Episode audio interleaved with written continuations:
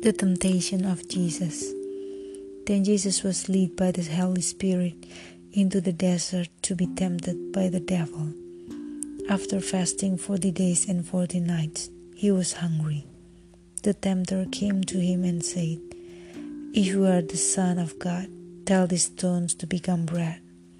Jesus answered, It is written, Man does not live on bread alone but on every word that comes from the mouth of God.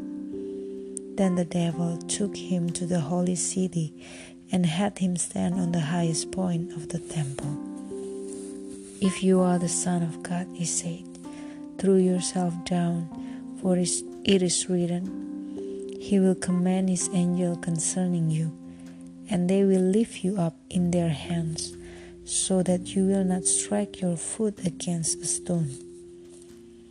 Jesus answered him, It is also written, Do not put the Lord your God to the test. Again, the devil took him a very high mountain and showed him all the kingdoms of the world and their splendor.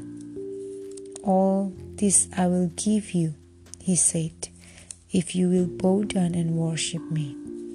Jesus said to him, Away from me, Satan, for it is written, Worship the Lord your God and serve him only. Then the devil left him, and angels came and attending him. Jesus began to preach.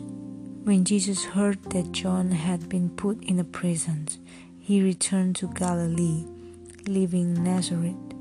He went and lived in Capernaum, which was by the lake in the area of Zebulun and Naphtali, to fulfill what was said through the prophet Isaiah.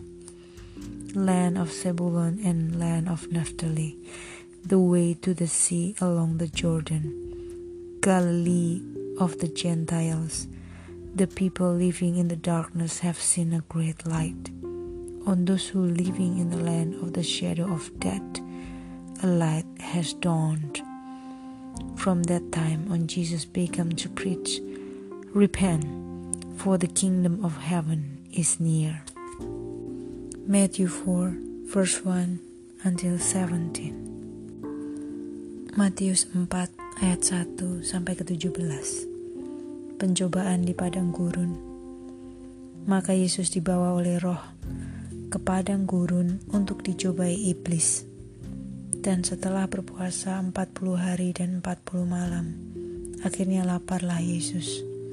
Lalu datanglah si pencoba itu berkata kepadanya, Jika engkau anak Allah, perintahkanlah supaya batu-batu ini menjadi roti.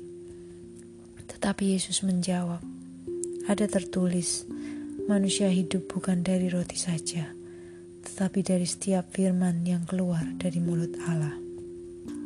Kemudian iblis membawanya ke kota suci dan menempatkan dia di bumbungan bait Allah, lalu berkata kepadanya, "Jika engkau anak Allah, jatuhkanlah dirimu ke bawah, sebab ada tertulis mengenai engkau, ia akan memerintahkan malaikat-malaikatnya."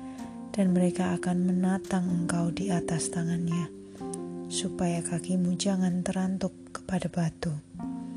Yesus berkata kepadanya, "Ada pula tertulis, janganlah engkau mencobai Tuhan Allahmu." Dan iblis membawanya pula ke atas gunung yang sangat tinggi dan memperlihatkan kepadanya semua kerajaan dunia dengan kemegahannya dan berkata kepadanya, "Semua itu akan kuberikan kepadamu jika engkau sujud menyembah aku."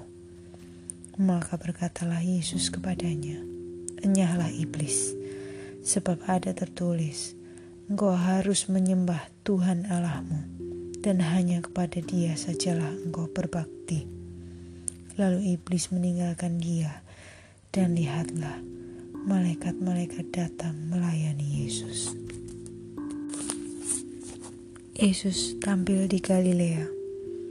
Tetapi waktu Yesus mendengar bahwa Yohanes telah ditangkap, menyingkirlah ia ke Galilea.